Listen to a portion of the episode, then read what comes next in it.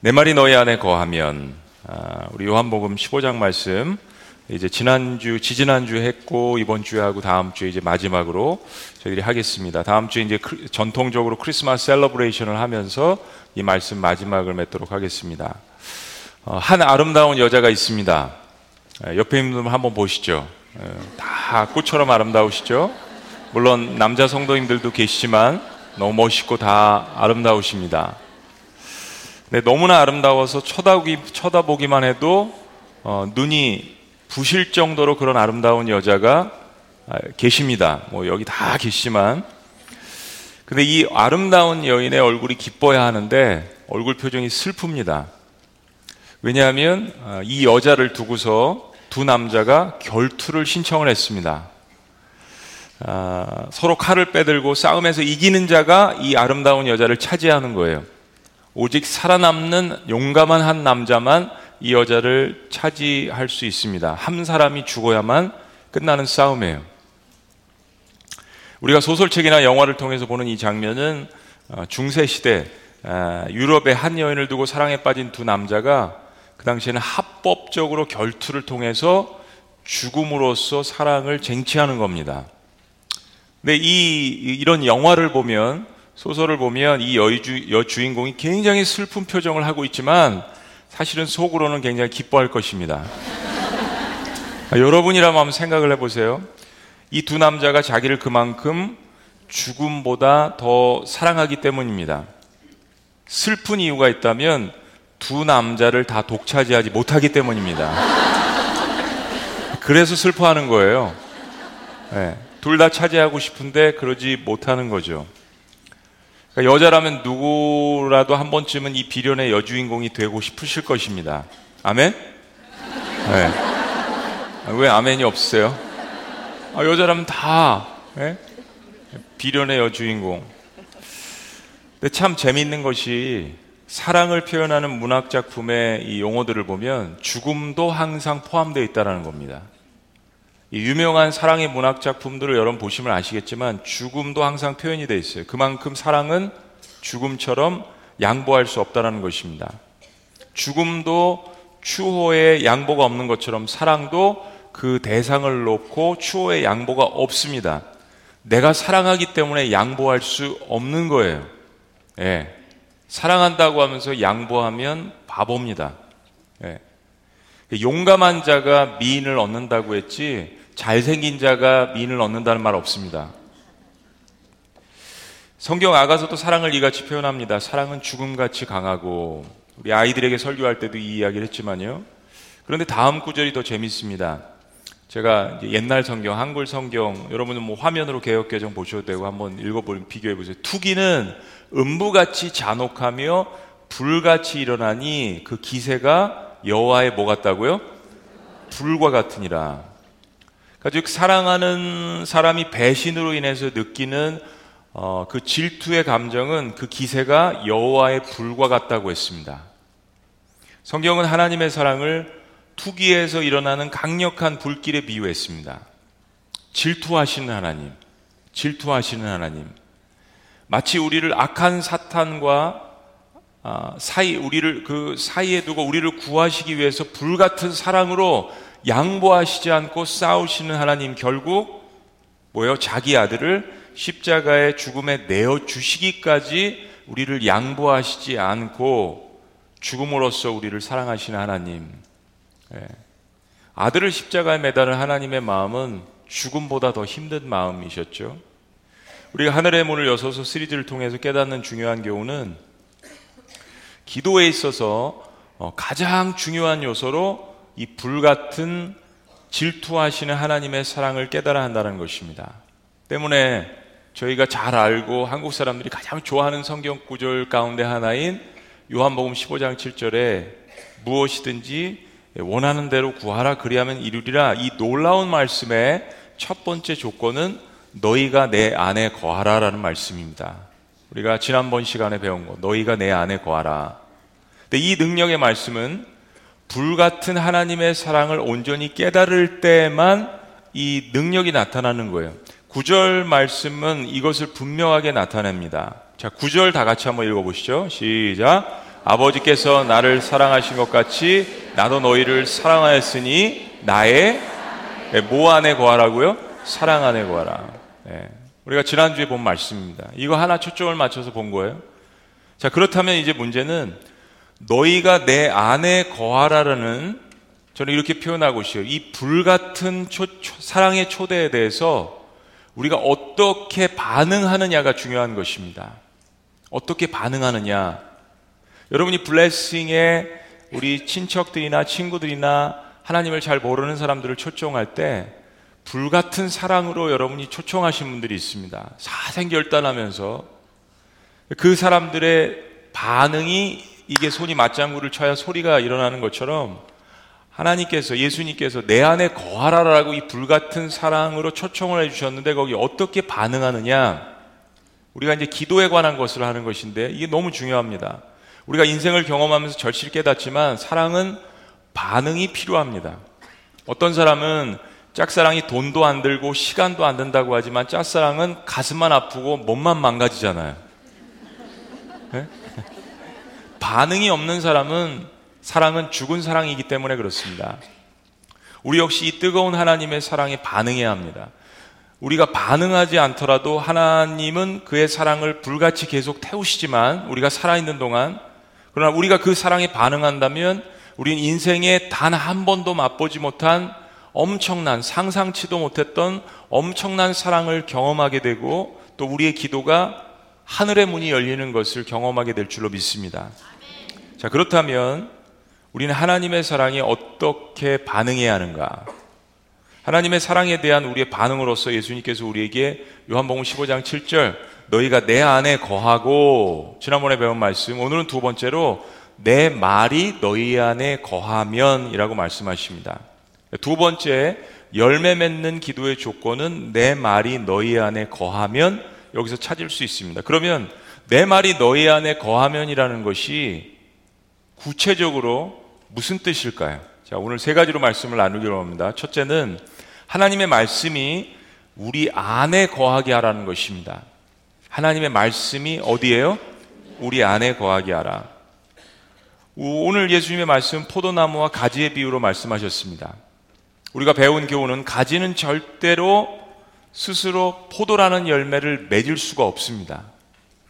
오늘 가지는 포도나무에 붙어 있어야만 자연스럽게 열매를 맺을 수 있습니다.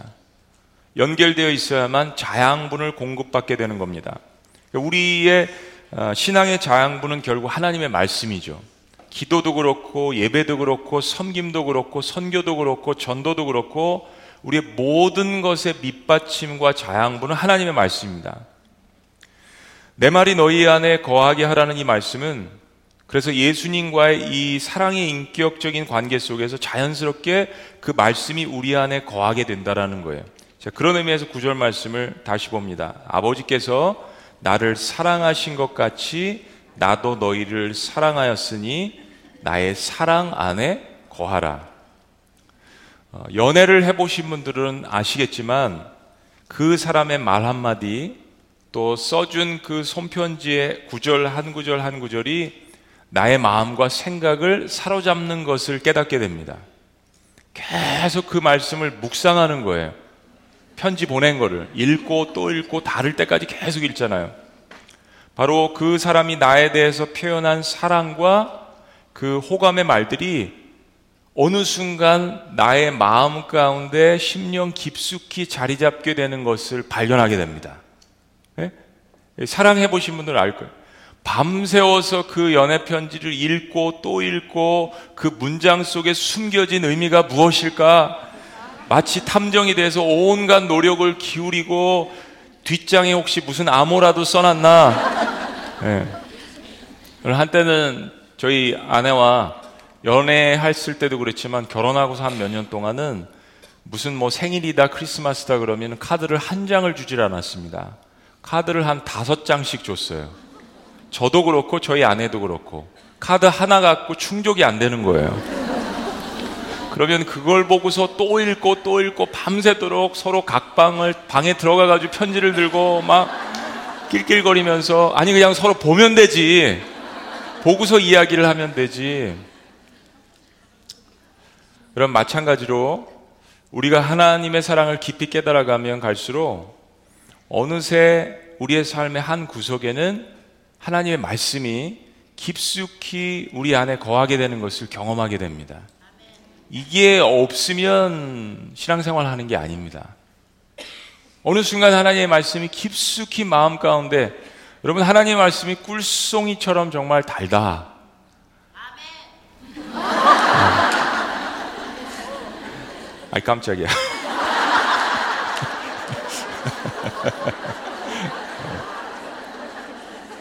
맞아요, 맞아요. 예수님은 이거를 자연스럽게 말씀하신 거예요. 너희가 내 사랑 안에 충분히 거하면 이제는 나의 말이 너희 안에 거하게 될 것이다 라는 것을 이야기하신 거예요. 옛날에 그 찰스 셸던이라는 분이 쓴 책이 있어요. The Imitation of Christ. 그래서 한국말로는 뭐 그 예수 그리스도를 본받아 이렇게 번역이 됐는데, 이제 여기서 나온 말이 What would Jesus do? 그래가지고 예수님이라면 어떻게 하실까? 이, 이 말로 번역이 됐죠. 참, 예수님이라면 어떻게 하실까? 찰스 셸던의 이 표가 미국에 있는 젊은이들에게 굉장히 유행이 됐습니다. 그래서 팔찌도 이렇게 더블유 더블유 뭐 제이 디 그래가지고 이렇게 써서 한국에도 젊은이들이 많이 그랬습니다. 그러니까 예수님을 사랑한다면 우리는 자연스럽게 예수님이라면 이 상황에서, 이 사건에서, 이 고난에서, 이 사람에 대해서 나를 힘들게 하는 어떻게 반응을 하실 것인가를 먼저 생각한다라는 이야기예요. 자, 그런데 잘 생각해 보세요. 우리가 이것을 실천하려면 해야 될 일이 있습니다. 예수님의 말씀들이 내 안에 거하지 않고는 올바른 판단을 할 수가 없어요.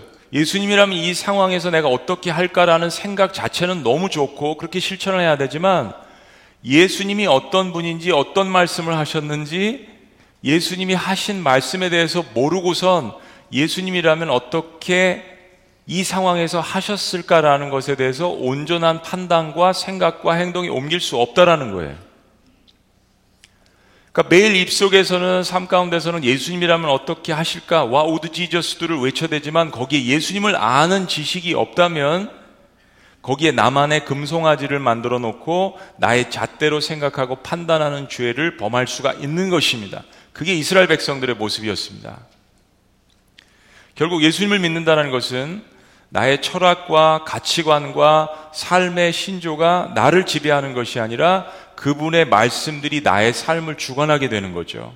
처음에는 내가 하나님의 말씀을 먹는 듯하지만, 그러나 나중에는 시간이 지나면서 하나님의 말씀이 나의 삶을 지배하는 것을 발견하게 되는 겁니다.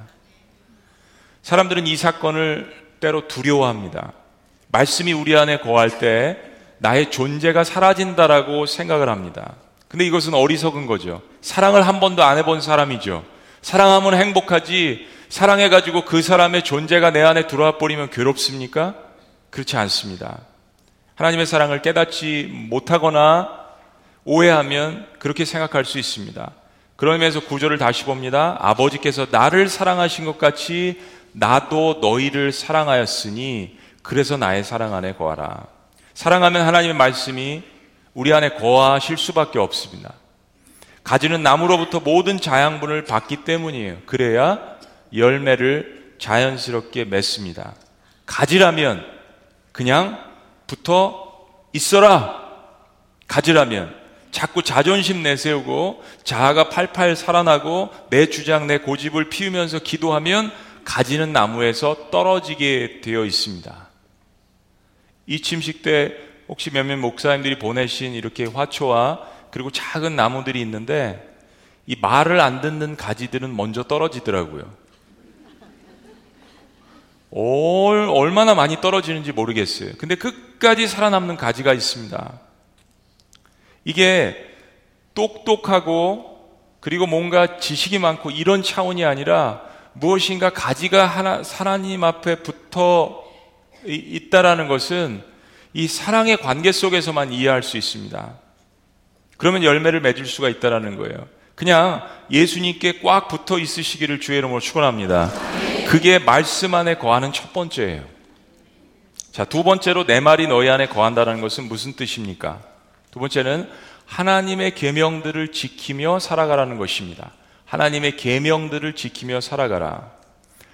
하나님을 사랑한다라는 것은 애매모호한 표현이 아닙니다. 너희가 내 안에 거하고 내 말이 너희 안에 거하라고 하셨습니다. 내 말이 너희 안에 거한다라는 것은 하나님의 말씀이 우리를 사로잡는다는 것이라고 말씀드렸어요. 우리가 누구를 좋아하고 사랑하면 그 사람이 좋아하는 것을 따라하게 되어 있습니다. 저도 오래 살다 보니까 저희 아내가 저를 많이 닮는 것을 발견했습니다. 사람의 몸짓, 취미, 유행가 가사에 그런 거 너무 많잖아요. 그 아픔까지 사랑한 거야. 에? 뭐 하나만 예를 들어서 말씀드렸지만 이런 가사가 얼마나 많은지 몰라요. 여러분, 부모가 어린 자식을 사랑하면 그 아이의 기저귀 냄새, 그 아이의 똥 냄새까지 사랑하는 것입니다. 막 맛보잖아요. 냄새 맡아보고 너무 신기하고, 저도 그런 시절이 있었습니다. 아이가 오줌을 싸면 기저귀를 가지고 저의 아내랑 막 이렇게 던지고 서로 냄새 맡아보라 그러고. 여러분, 이거 정상이 아닙니다. 어떻게 변과 이, 이 오줌이 사랑스러울 수가 있겠어요, 여러분? 예? 하나님을 사랑하는 것도 같은 이치 아닙니까? 하나님이 우리를 그렇게 사랑해 주셨는데, 하나님이 나를 사랑하신 말씀들, 하나님의 구원의 역사들, 하나님의 성품, 하나님이 만드신 이 우주 삼남 안상들, 이 사랑스럽지 않겠습니까? 오늘 본문 구 절과 십 절에서 예수님이 이렇게 말씀하십니다. 그래서 제가 구 절을 계속 반복적으로 말씀드리는 이유가 십 절 때문이에요. 자, 구 절 다시 봅니다. 아버지께서 나를 사랑하신 것 같이 나도 너희를 사랑하였으니 나의 사랑 안에 거하라. 자, 십 절 다 같이 시작. 내가 아버지의 계명을 지켜 그의 사랑 안에 거하는 것 같이 너희도 내 계명을 지키면 내 사랑 안에 거하리라. 그렇습니다. 하나님의 사랑을 깨달으면 자연스럽게 우리 안에 하나님의 말씀이 거하게 되고, 그리고 자연스럽게 거한 말씀대로 살아가려고 노력하고 있습니다. 나의 삶에 하나님 사랑에 대한 반응으로 그 말씀대로 살려고 발버둥쳐가는 내가 신앙인으로서 내가 살아있는가에 대한 척도입니다. 한번 따라해 보시겠습니다. 몸부림, 몸부림. 또 한 번요. 발버둥. 발버둥. 저는 이 단어를 참 좋아합니다. 안 믿는 사람들이 쉽게 이해할 수 있도록. 신앙은요, 몸부림 치는 거예요. 발버둥 치는 겁니다. 내가 하나님의 사랑을 깨달았기 때문에 그 사랑에 대해서 내가 반응하려고 하는 노력이에요. 이 과정에서 가지는 나무에서 발버둥 치다가 떨어지기도 하고 붙어 있기도 합니다. 우리가 하나님의 은혜로 구원은 받았지만 여전히 강한 나야, 나의 자아, 또 탐욕의 문제, 내가 마음대로 하고 싶은 이런 문제는 성화의 과정을 거치면서 변화되어야 합니다. 구원 받았다고 끝난 게 아닙니다. 그것은 내 어차피 내 공로로 이루어진 것이 아니잖아요. 그렇기 때문에 구원받은 이후에 계속 가지가 나무에 붙어 있어서 열매를 맺는 이 과정 가운데에서 가지 스스로가 자꾸 깨닫게 되는 겁니다. 아, 내가 아니구나. 내가 붙어 있는 예수님이구나. 이 나무에 붙어 있어야만 나의 삶이 변화되고 성품이 변화되는 것이구나. 그리고 이런 고민과 발버둥과 몸부림과 어려움을 통해서 하나님을 더욱더 인격적으로 만나게 되는 거예요. 과거에는 나를 괴롭혔던 사람들 때문에 화가 나고 내 인생이 망가지는 것 같았지만, 어떻게 보면 나를 힘들게 하는 사람들과 그 환경 속에서 하나님께서 나를 몰딩하시고, 사람이 아니라 환경이 아니라 자꾸 하나님 앞으로 돌아와서 하나님 앞에 붙어있게 만들려는 그 하나님의 불같은 사랑인 것을 깨닫게 되는 것입니다. 이런 영적 씨름과 고민이 기도 속에서도 묻어나게 되는 것이에요. 그리고 결국에 기도가 내 뜻대로 하려고 하는 것이 아니라, 아, 기도는 하나님의 뜻대로 간구해야 열매를 맺는 것이구나. 나는 가지구나. 주님이 포도나무시구나. 그리고 주님께서 이 포도나무신 예수님을 내 삶 가운데 심어 놓으셨구나 라는 것을 깨닫게 되는 거죠. 그러니까 가지의 고민은 결국 스스로 내가 나무가 되고 싶은 거예요. 네. 그래서 선악과도 따먹은 겁니다. 자신의 존재가 인간임을 깨닫지 못하고 가지임을 깨닫지 못하고 동산 중앙에 심어놓은 그 선악과를 건드리고 싶은 거예요. 근데 이런 모든 탐욕과 죄악은 결국 하나님을 사랑하는 것과 하나님을 신뢰하는 것이 부족하기 때문에 일어나는 겁니다. 우리가 십오 장 말씀을 보지만 십사 장 말씀에서 예수님은 분명히 이렇게 가르쳐 주셨어요. 그리고 포도나무의 비유를 하신 겁니다. 자, 십사 장 이십일 절 말씀 다 같이 한번 읽어보십니다. 나의 계명을 시작. 나의 계명을 지키는 자라야 나를 사랑하는 자니 나를 사랑하는 자는 내 아버지께 사랑을 받을 것이요 나도 그를 사랑하여 그에게 나를 나타내리요. 자, 그 다음에 이십삼 절 제가 읽을게요. 예수께서 대답하여 이르시되 사람이 나를 사랑하면 내 말을 지키리니 내 아버지께서 그를 사랑하실 것이요 우리가 그에게 가서 거처를 그와 함께 하리라. 이 뒤에 말씀이 재밌어요. 우리가 우리가는 지금 삼일체 하나님을 이야기하는 거예요. 이제 오실 예수님이 십사 장에서 성령님도 예시하시지만 성부, 성자, 성령, 아버지, 아들, 성령님께서 우리가 그에게 가서 거처를 그와 함께 하리라. We'll come to him and make our home with him. 우리가 이 하나님의 사랑을, 사랑에 반응하고, 그리고 너무 사랑해서 하나님께서 주신 사랑에 감격해서 그 하나님 말씀대로 살아보여. 저는 완벽하게 살라는 말씀을 드린 적이 없습니다. 발버둥 치고, 몸부림치고, 하나님 사랑하기 때문에 그 말씀을 지키려고 노력하는 그 사람의 삶에 대해서 예수님 말씀이 우리 아버지와 나와 성령께서 함께 가셔서 집을 만들고 그와 함께 거하리라. 이게 얼마나 가슴 뛰는 말씀입니까? 전능하신 하나님께서 같이 살자고 하시는 것이에요. 그리고 이십사 절 다 같이 읽겠습니다. 이십사 절 시작. 나를 사랑하지 아니하는 자는 내 말을 지키지 아니하나니 너희가 듣는 말은 내 말이 아니요 나를 보내신 아버지의 말씀이니라. 어, 입술로는 하나님 사랑한다고 하고 신앙생활은 오래 했는데 언어 표현이라든지 삶의 행동이라든지 이 어떤 그 정말 섬김의 모습이라든지 이런 게 변화되지 않았다면 그건 애초에 하나님의 사랑이 자리 잡지 않은 것입니다. 지금 열매 이야기를 하고 있잖아요. 가지에 붙어 있으면 스스로 열매를 맺는다. 가지에 붙어 있지 않으면 열매가 없다라는 말씀. 이 하나님의 말씀은 너무 심플해요. 우리가 괜히 고민하고 자꾸 자아를 내세우니까 그런 거지. 하나님의 말씀 분명하고 너무 쉽잖아요. 모든 이스라엘 백성들이 이해할 수 있는 포도나무의 비유로서 분명하게 말씀하십니다. 문제는 우리가 하나님을 사랑한다고 한다면 우리는 과연 하나님의 계명인 그의 말씀대로 순종하며 발버둥치며 살고 있는가? 그리고 그 발버둥과 몸부림이 괴로운 것이 아니라 하나님이 이만큼 나를 사랑해 주셨는데 나는 더 사랑하지 못해서 더 하나님께 해드리지 못해서 미안한 마음으로 발버둥치는 거, 이건 사랑해본 사람이면 다 아는 거예요. 내 자식에게 더 해주고 싶어서, 내가 아내에게 더 해주고 싶어서, 내가 남편에게 더 해주고 싶어서, 내가 그 친구에게 더 해주고 싶어서, 율법의 관계가 아닌 사랑의 관계에서. 예수님의 말씀대로 하나님을 사랑한다는 것은 말씀에 대한 순종으로 이어집니다. 하나님 사랑하니까, 십자가 구원의 은혜에 감사하니까, 신뢰하니까 말씀에 순종하고 싶은 마음이 생기는 겁니다. 여러분, 바리새인, 사두개인, 유대 종교 지도자들은 계명을 지켰습니까? 안 지켰습니까? 지켰어요. 제자들보다도 더 잘 지켰습니다.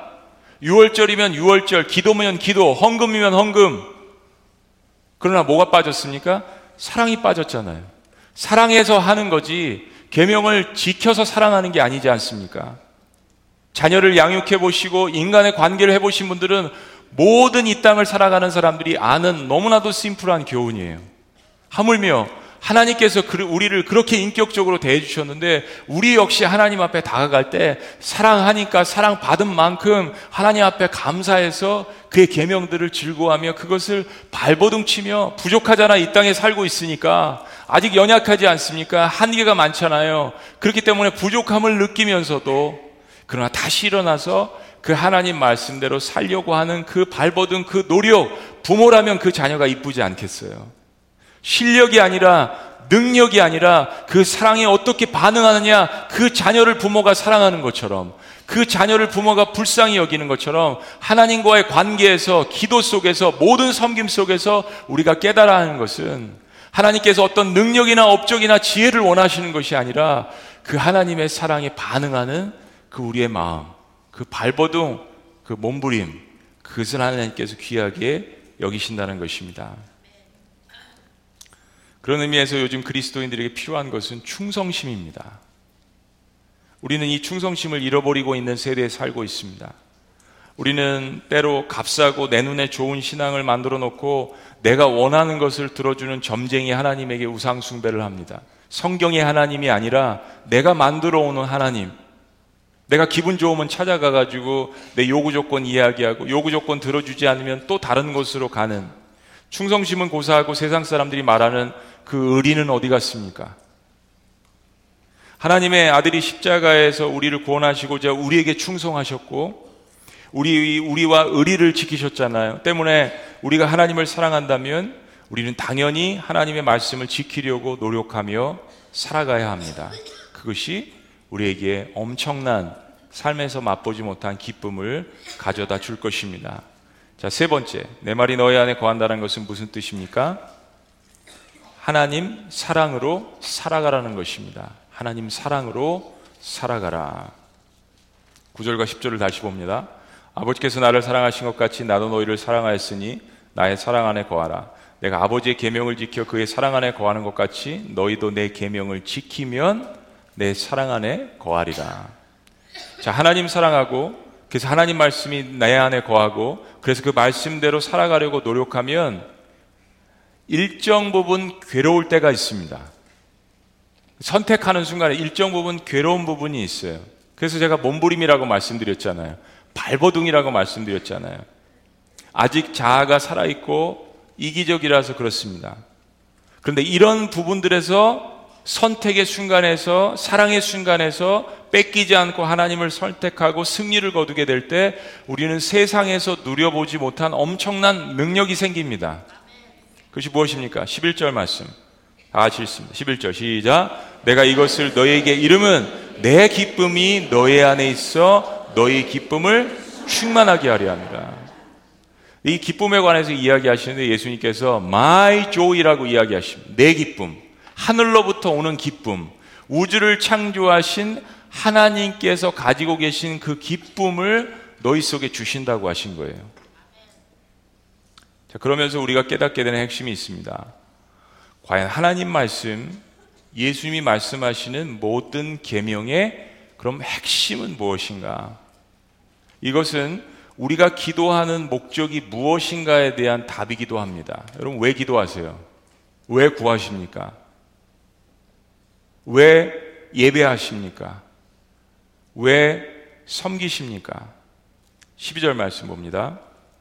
다 같이요. 시작. 내 계명은 곧 내가 너희를 사랑하고 같이 너희도 서로 사랑하라 하는 이것이니라. 내 계명은, 예? 계명에 대해서 말씀하시잖아요. 내가 너희를 사랑하고 같이 너희도 서로 사랑하라 하는 이것이다 라고 꼭 집어서 말씀하세요. 그렇습니다. 예수님이 말씀하신 계명의 핵심은 사랑이에요. 첫째는 예수님 사랑이죠. 하나님 사랑.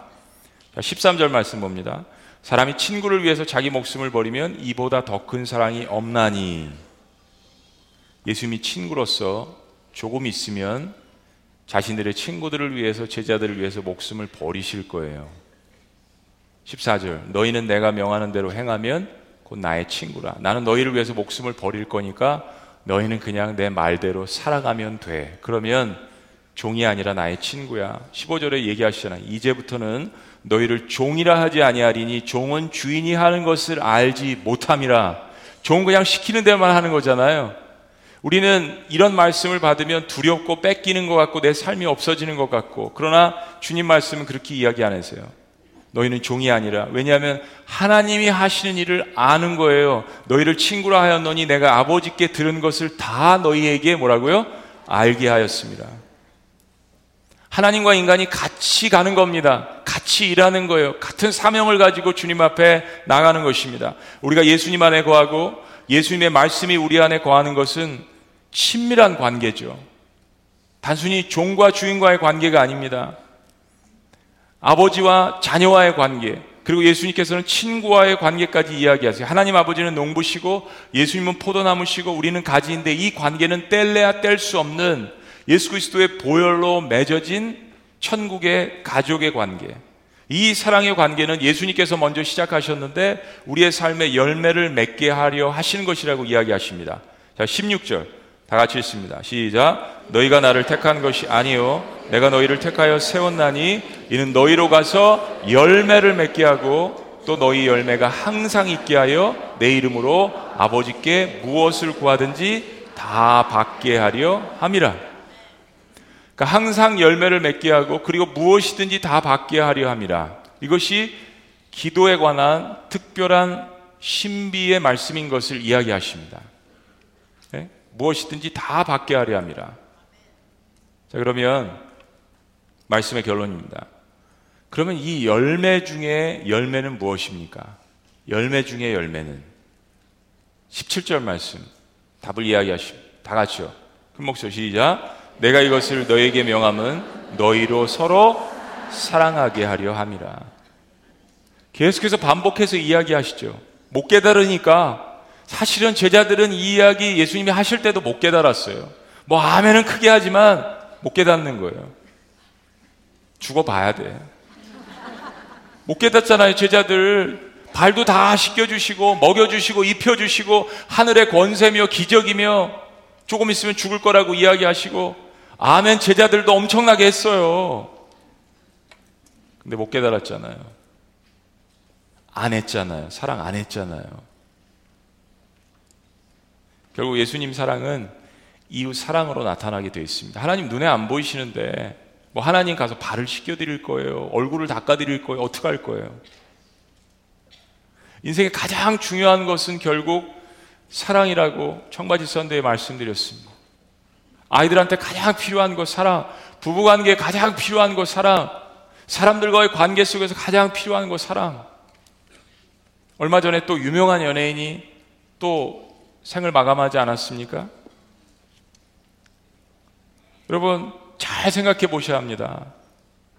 경제적으로 어렵고 건강도 어렵고 관계도 어렵고 모든 삶의 상황이 어려운데, 그러나 다 뺏겨가면서 다 잃어가면서 마지막에 깨닫게 되는 거 한 가지는 결국 가장 중요한 건 사랑입니다.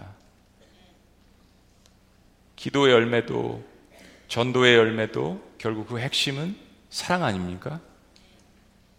왜 기도하세요? 왜 전도합니까? 왜 섬기십니까? 왜 예배합니까? 무엇 때문에 예배합니까? 무엇 때문에 전도합니까? 무엇 때문에 기도합니까? 이슬람도 기도합니다. 다른 종교들도 기도합니다. 유대교에 있는 백 퍼센트의 사람들도 다 기도합니다. 그런데 하나님의 사랑을 깨닫지 못하고 예수님의 사랑 때문에 하는 것이 아니라면 다 모든 것이 부질없는 일이고, 결국엔 그 중심의 핵심에는 내가 나무가 되고픈 자기의가 들어가 있는 것입니다. 요한복음 십삼 장 삼십사 절 삼십오 절, 지금 십오 장 하는데 십사 장 말씀도 보고 십삼 장 계속 거슬러 가면서 보잖아요. 예수님께서 떡밥을 계속 던지셨어요.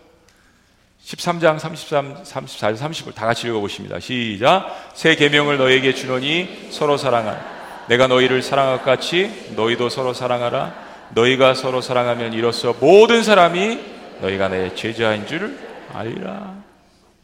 이 말씀을 지금 계속 거듭해서 하시는 거예요. 가지가 포도나무에 붙어 있는지는 열매를 보면 알 수 있습니다. 그런데 예수님 말씀하신 열매의 핵심은 결국 하나님 사랑, 그리고 눈에 보이는 이웃 사랑인 것을 분명히 알 수 있습니다. 여러분 가운데 이런 질문을 하실 수 있어요. 목사님 이야기 잘 알겠습니다. 하나님 말씀도 잘 알겠어요. 다 좋은 말씀입니다. 그런데요, 문제는 저는 하나님이 저를 사랑하시는지 잘 모르겠는데요 라고 하실 수 있어요. 문학의 거장인 톨스토이가 사랑을 표현하기를 이렇게 이야기했습니다. 사랑의 감정은 죽음의 공포보다 강하다. 성경 말씀이죠. 헤엄치지 못하는 아버지가 물에 빠진 아들을 보고 뛰어드는 것은 사랑의 감정이 시킨 짓이다. 이성이 아니란 이야기예요. 여러분, 신앙생활을 이성으로 하려고 한다면 착각하시는 겁니다. 십자가의 사랑이 이성으로 이해가 가세요? 이해가 안 가니까 안 믿으려고 하는 거죠. 세상이 이성으로만 돌아갑니까? 이해할 수 없는 일들이 얼마나 많아요. 그런 일들 때문에 괴로워하고 눈물 짓고 밤잠을 못 자고 우울증에 걸리고 이해하지 못하니까. 그럼 하나님의 사랑은요, 십자가에 돌아가신 모든 죄를 다 뒤집어 쓰시고 나의 모든 고난을 다 뒤집어 쓰시고 십자가에 돌아가신 하나님의 사랑은요, 그건 이해가 가세요? 이해가 가지 않는, 이성을 뛰어넘는 초월하신 그 하나님의 사랑에 깊이 빠진다면 이 세상에 이해가 가지 않는 어떠한 일들도 조금씩 문이 열리기 시작하는 겁니다. 저는 톨스토이의 표현이 하나님 아버지의 우리에 대한 사랑을 나타내 준다고 생각합니다. 하나님 아버지는 우리가 죄의 올무에서 헤어날 수 없어서 허우적대고 결국 사랑의 불이 아닌 지옥의 불로 인해서 멸망을 당할 것을 참아 보지 못한 것이에요. 그리고 그의 사랑하는 독생자를 이 땅에 인간의 몸으로 가장 천한, 이제 우리가 대강절인데 그 말구 위에 태어나게 하신 것입니다. 그리고 죄에 빠져서 죽어가는 자녀들을 구하기 위해서 자신의 친아들은 십자가에 못 박여 죽게 하신 거예요. 아까 우리가 초반에 본 아가서 팔 장 육 절에서 칠 절은 이렇게 이야기합니다. 너는 나를 도장같이 마음에 품고 도장같이 팔에 두라. 사랑은 죽음같이 강하고 질투는 수월같이 잔인하며 불길같이 일어나니 그 기세가 여호와의 불과 같으니라. 많은 물도 이 사랑을 끄지 못하겠고 홍수라도 삼키지 못하나니 사람이 그의 온 가산을 다 주고 사랑과 바꾸려 할지라도 오히려 멸시를 받으리라. 사랑을 막을 그 어떤 것도, 죽음조차도 없다라는 것이에요. 하나님의 사랑을, 솔로몬은 이 불같은 사랑을 하나님의 우리를 향하신 양보할 수 없는 그 사랑에 비유하고 있습니다. 여러분, 인생의 모든 문제가 이해가 가지 않더라도 이 하나님의 사랑을 깨닫고 내 삶 가운데 반응하고 체험하는 순간, 이해가 가지 않는 문제도 하나님의 사랑으로 끌어안을 수 있을 줄로 믿습니다. 우리가 그 사랑에 반응할 때만 우리는 그 하나님의 기적을 체험할 수 있는 거예요. 너희가 내 안에 거하고 내 말이 너희 안에 거하면 무엇이든지 whatever you ask, it will be done. 무엇이든지 원하는 대로 구하라. 그리하면 이루리라. 십자가에 자기 친아들을 내어주시고 다른 자녀들을 구하기 위해서 일을 계획하신 하나님께서 이 땅에 아무 목적 없이, 인생에 아무 약속 없이 그냥 생명을 허락하시겠습니까? 그런 하나님은 존재할 수도 없고 성경은 그런 이야기를 한 번도 한 적이 없습니다. 문제는 이 사랑에 대한 우리의 반응, 그리고 말씀에 대한 몸부림치는 순종이 있느냐, 그리고 눈에 보이는 하나님의 형상인 우리 주변에 있는 사람들을 서로 사랑하느냐 하는 것입니다. 기도는 이 사랑의 역학관계에서만 온전히 이해할 수 있습니다. 엄청난 무기와 능력을 예수 그리스도의 이름으로 우리의 손에 쥐어주셨습니다. 그냥 하나님 질문하시는 거예요. 나 사랑하니? 그러면 내 말을 삶 가운데에서 지키고 있는가? 그리고 무엇이든지 원하는 대로 구하라. 그리하면 내가 시행하리라. 기도하시겠습니다.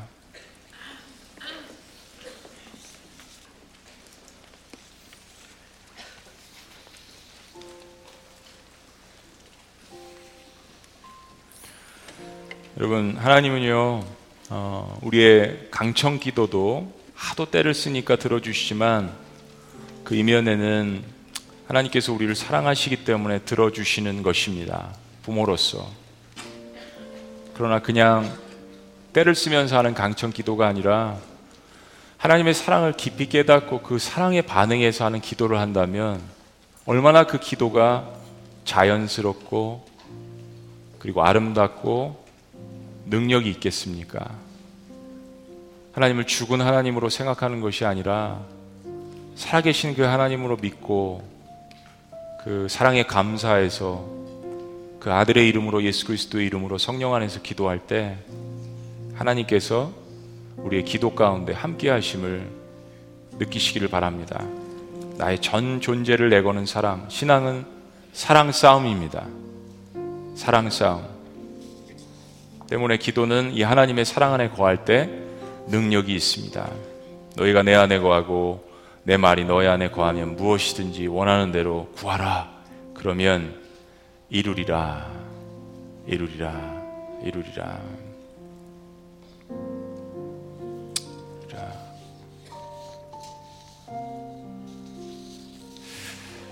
하나님 감사합니다. 오늘 주신 말씀을 통하여서 내가 왜 기도하는지, 내가 왜 예배하는지, 내가 왜 섬기는지, 그 모든 것이 하나님 십자가의 그 사랑에 근거한 것임을 다시 한번 깨닫고 나아갈 수 있도록 우리를 축복하여 주시옵소서. 부족하더라도 그 사랑 하나만 붙들고 주님 앞에 나아갈 때 모든 것을 이루시는 놀라운 그 하나님의 능력과 기적을 체험할 수 있도록 인도하여 주옵소서. 예수님의 이름으로 기도합니다. 우리 자리에서 다 같이 일어나셔서 예수 사랑합니다, 사랑합니다, 온 마음 다하여 오직 주님 한 분만 간절히 더 원합니다. 우리 찬양 한번 부르시고 우리의 기도가 필요한 사람들이 있습니다. 그 기도 제목들 하나님 앞에 좀 올려드렸으면 좋겠습니다. 예수 사랑합니다 고백합시다. 예수 사랑합니다, 사랑합니다, 온 마음 다하여, 온 마음 다하여 오직 주님 한 분만, 오직 주님 한 분만 간절히 간절히 더 원합니다. 다시 한번 예수 사랑합니다. 예수 사랑합니다, 사랑합니다, 온 마음 다하여 오직 주님 한 분만 간절히 더 원합니다. 넘쳐나네, 넘쳐나네, 넘쳐나네, 선포합니다. 넘쳐나네, 주를 향한, 주를 향한 내 속에 갈망이 주님께로, 주님께로 날 이끌어 주소서. 주님을 더 원합니다. 두 손 들고 찬양합니다. 예수 사랑합니다. 예수 고백합니다. 사랑합니다. 믿음으로 고백합니다. 부족하지만 믿음으로 온 마음 다하여, 온 마음 다하여 오직 주님 한 분만, 오직 주님 한 분만 간절히 더 다시 한 번 더 힘차게 고백할까요? 예수 사랑합니다. 예수 사랑합니다. 믿음으로 사랑합니다. 온 마음 다하여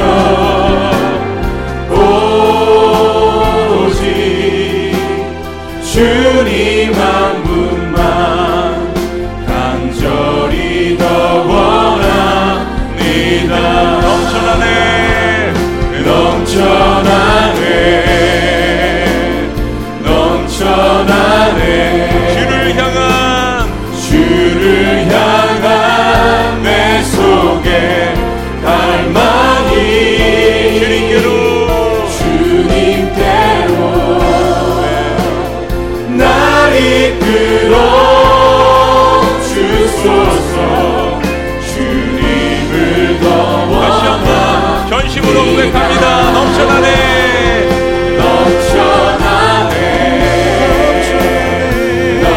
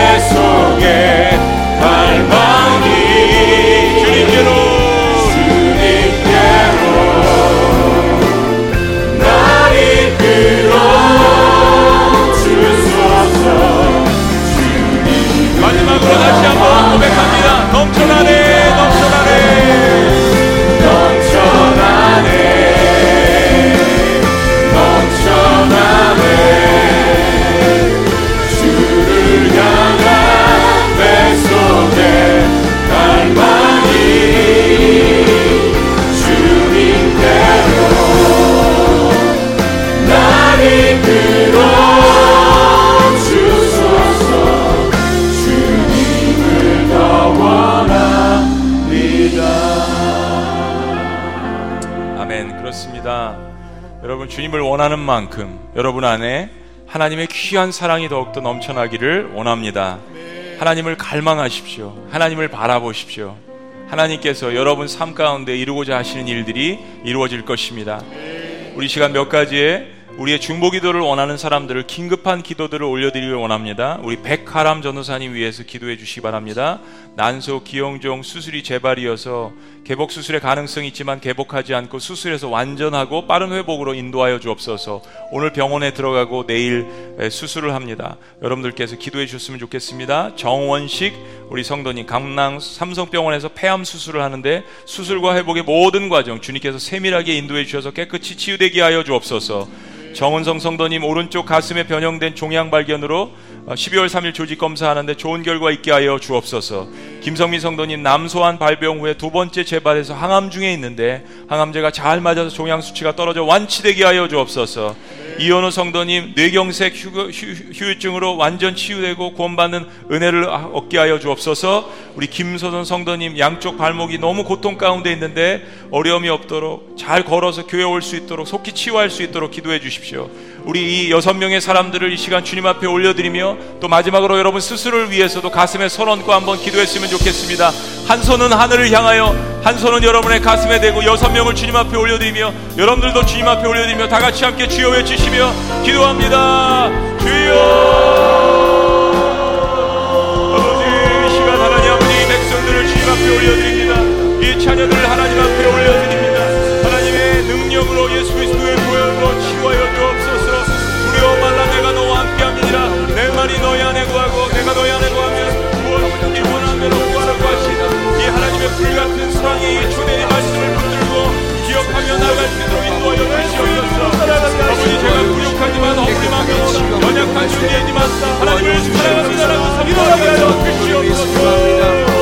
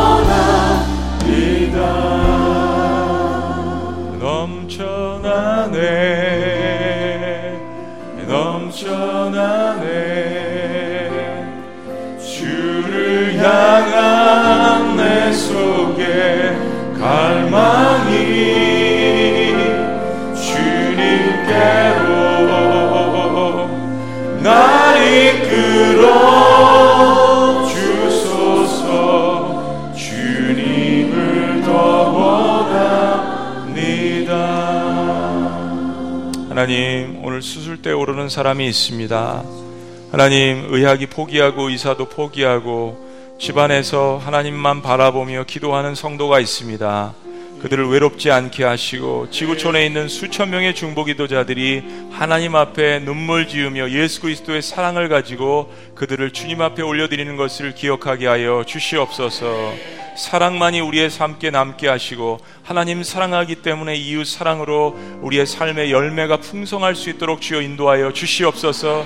그리하여 내 기쁨이 너희 안에 충만케 하리라는 예수 그리스도의 능력의 말씀이 우리의 기도의 삶 가운데 임할 수 있도록 역사하여 주시옵소서. 우리의 예배 가운데 임할 수 있도록 역사하여 주시옵소서. 우리의 모든 섬김 가운데 역사할 수 있도록 아버지 인도하여 주시옵소서. 넘쳐나네 넘쳐나네 주를 향한 그 사랑이, 갈망이 내 삶 가운데 넘쳐나는 이 특권과 비밀과 신비를 우리에게 말씀하신 것 너무나도 감사합니다. 치유하시는 하나님의 놀라운 역사하심이 있게 하여 주시옵소서. 아멘. 아멘. 이제는 우리 주 예수 그리스도의 은혜와 하나님 아버지의 극진하신 사랑과 성령님의 감화교통 역사하심이 너희가 내 안에 거하고 내 말이 너희 안에 거하면 무엇이든지 원하는 대로 구하라는 주님께서 주신 이 강력한 기도의 비밀을 깨닫고 치료함과 회복과 놀라운 능력들을 경험하기를 원하는 주님의 모든 백성들의 삶 가운데 지금부터 영원토록 함께 하시기를 간절히 축원합니다. 아멘, 아멘.